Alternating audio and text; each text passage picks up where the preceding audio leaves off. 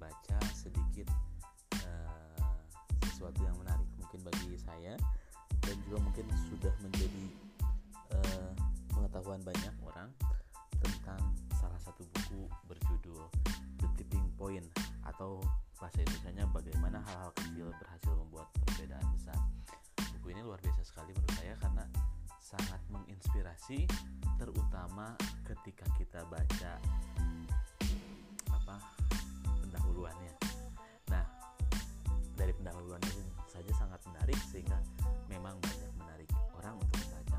Tapi kali ini saya uh, ingin membacakan buat pemirsa semuanya uh, tentang pendahuluan pertama. Yang pertama uh, the tipping point ini tentang Hus Papis yang mendapatkan tipping point. Oke. Okay. Di buku tertulis seperti ini dan kita mulai. Iya, saya nggak tahu sih bacanya gimana, tapi saya baca Hus Papis aja bagi kalian. Bagi has bagi Hus Papis, sepatu klasik berkulit suede dengan sol ringan dari karet mentah buatan Amerika tipping pointnya terjadi sekitar akhir 1994 dan awal 1995. Nah, bagaimana ceritanya pada masa itu mereka tersebut terbilang sudah mati. Dituliskan seperti itu. Penjualannya menurun hingga tinggal 30.000 pasang per tahun. Kebanyakan di toko-toko atau di gerai-gerai sederhana di kota-kota kecil yang jauh dari keramaian. Nah, khas papis ini dulu 1994 dan awal 1995 sebelumnya pernah dianggap sudah mati.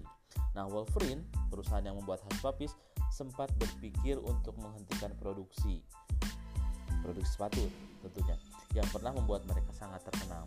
Nah, khas papis ini dibuat oleh Wolverine dan khas papis ini Hus atau gimana ya bacanya tapi yang jelas ini katanya dituliskan bahwasanya pernah membuat Wolf, uh, Wolverine perusahaan Wolverine menjadi sangat terkenal. Nah, tapi tiba-tiba suatu keajaiban terjadi. Pada acara pembukaan cabang sebuah rumah mode, dua eksekutif khas papis, Owen Baxter dan Geoffrey Lewis, bertemu dengan seorang perancang mode dari New York yang dalam perbincangan santai bercerita kepada mereka bahwa Haspapis klasik mendadak digandrungi lagi oleh para hipster di klub-klub dan kafe-kafe di kawasan pusat bisnis Manhattan. Nah, ternyata ketika mereka bertemu, eh, apa bertemu dengan seorang perancang mode dari New York katanya disebutkan bahwa ternyata Haspapis yang dulunya sudah hampir mati ternyata lagi digandrungi lagi sama kalangan kalangan para hipster di klub-klub dan kafe-kafe di kawasan pusat bisnis di Manhattan. Nah, si uh, perancang busana bercerita tentang beberapa toko barang bekas di Village dan di Soho yang menjual sepatu-sepatu buatan kami. Banyak orang menyerbu toko-toko kecil itu, memborong semuanya katanya. Kata Owen Baxter. Nah, untuk berapa lama Owen Baxter dan Geoffrey Lewis menanggapi cerita itu hanya sebagai gurauan. Jadi dianggap sebagai gurauan karena memang sudah dijual dijualnya di toko-toko eh, apa namanya? di toko-toko barang bekas. Nah, ternyata jadi cerita tersebut dianggap cerita si perancang busana busana tersebut dianggap sebagai lelucon karena memang mereka belinya di toko barang bekas. Nah, bagi Baxter dan Louis, bagi mereka tidak masuk akal sepatu yang telah begitu ketinggalan zaman tiba-tiba menjadi terkenal lagi. Tapi teman mengobrol itu mengatakan bahwa Isaac Mizrahi pun memakai haspapi.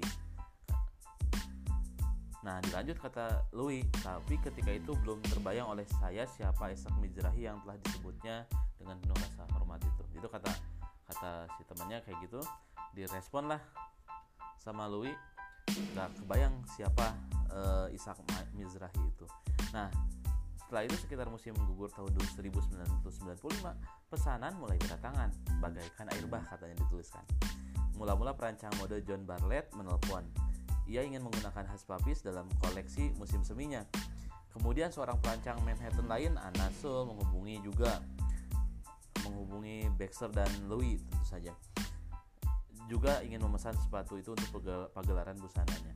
Di Los Angeles, perancang Jules, Fitzgerald sengaja membuat dan memasang balon setinggi 7 meter, setengah meter berbentuk anak anjing berbulu lembut berkaki pendek yang merupakan simbol merek Hush Puppies pada atap tokonya di Hollywood.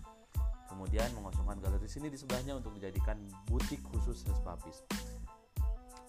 Nah, eh, sehingga dalam tahun 1995 Wolverine menjual lagi sekitar 430.000 pasang Hush Puppies klasik. Nah, ini kenapa?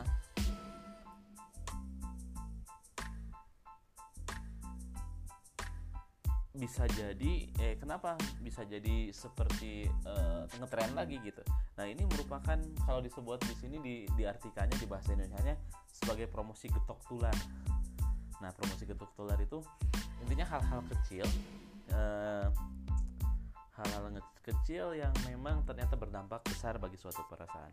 Pada tahun 1995, Wolverine menjual 430.000 pasang. Yang tadi sebelumnya pernah sampai 30.000 sekarang berpuluh-puluh kali lipat ber ya betul ber, berpuluh-puluh kali lipat lebih banyak dibanding sebelumnya. Tahun berikutnya perusahaan itu menjual empat kali lebih banyak lagi. Jadi makin banyak. Dan tahun 1997 lebih banyak lagi. Sampai Hespapis sekali lagi mengukuhkan diri sebagai kelengkapan busana ngetren bagi kaum pria muda di Amerika. Nah pada tahun 1996, Hush Puppies memenangkan penghargaan untuk aksesori terbaik dari Council of Fashion Designer dalam sebuah jamuan makan malam di Lincoln Center.